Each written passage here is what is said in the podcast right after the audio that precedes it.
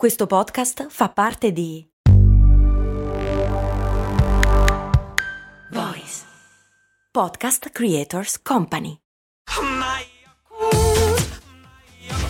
Se a volte ti senti così, ti serve la formula dell'equilibrio.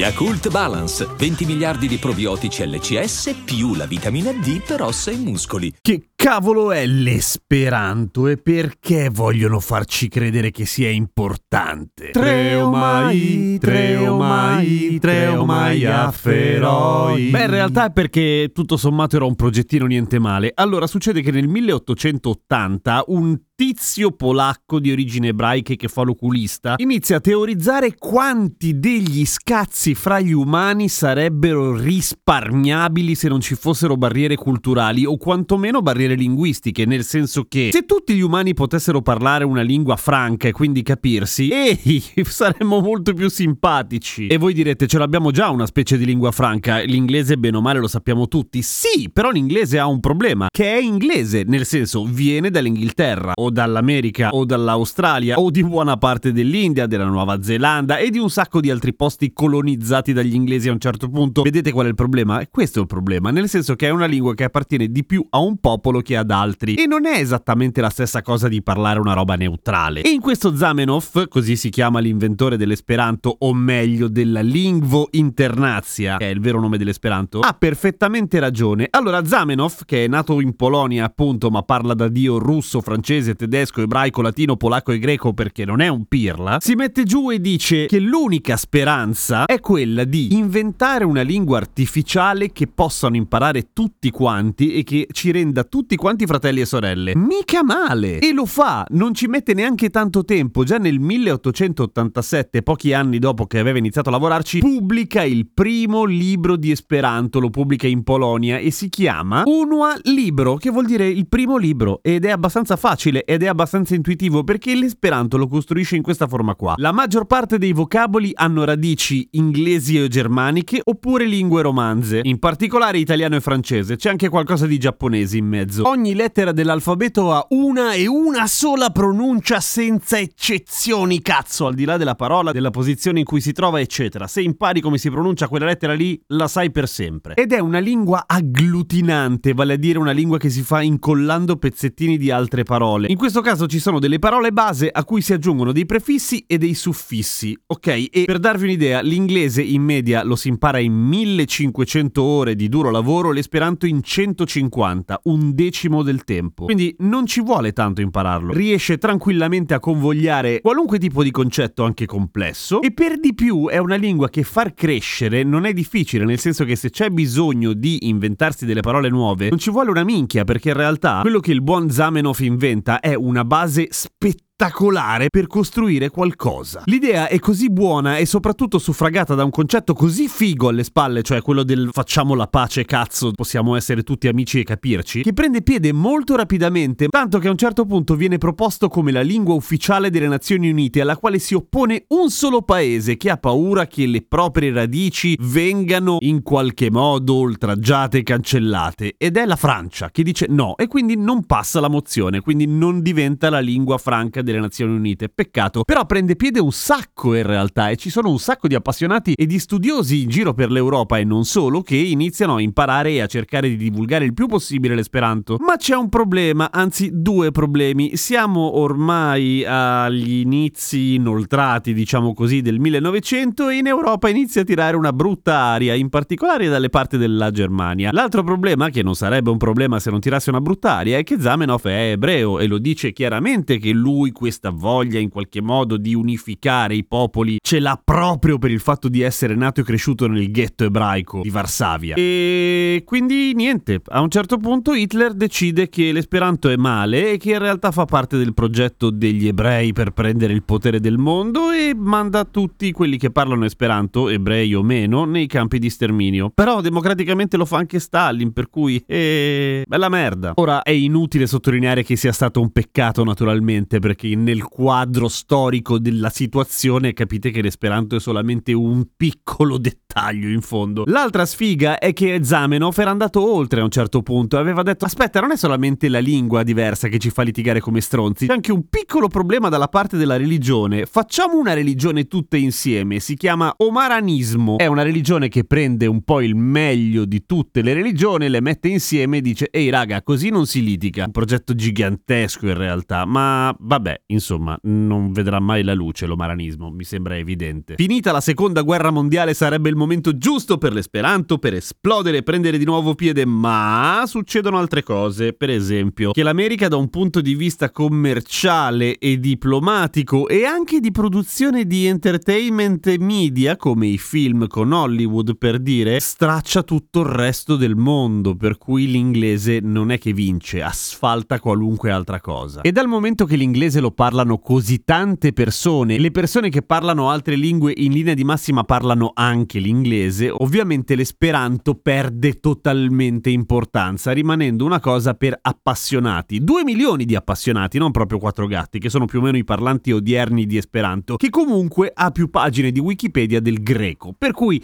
non se la cava male. L'esperanto non è neanche lontanamente l'unica lingua artificiale che si è tentato di lanciare, c'è anche l'europanto per esempio, che però non si è inculato più o meno nessuno, diciamoci la verità, e chi in genere lo parla e ancora oggi si incontra per chiacchierare in una lingua franca che deve essere piuttosto divertente da dir la verità, lo spigne tantissimo e per esempio potete impararlo gratis in un sacco di luoghi. C'è un sito che si chiama lernu.net, lernu come imparare in esperanto mi sembra evidente, in cui potete fare il corso e imparare a parlare l'esperanto, cazzo, che non è male, secondo me è divertente, io mi sa che quest'estate mi ci metto. Ah, esperanto per la cronaca, in realtà era come si era definito Zamenhof quando aveva pubblicato il libro che l'aveva fatto sotto uno pseudonimo, Dottore Esperanto, che vuol dire fondamentalmente colui che spera, colui che ha delle speranze verso il futuro. No, Zamenhof, facciamo più cagare di quello che credevi, però grazie lo stesso di averci provato. Gisburgau, con tre o mai a Feroi.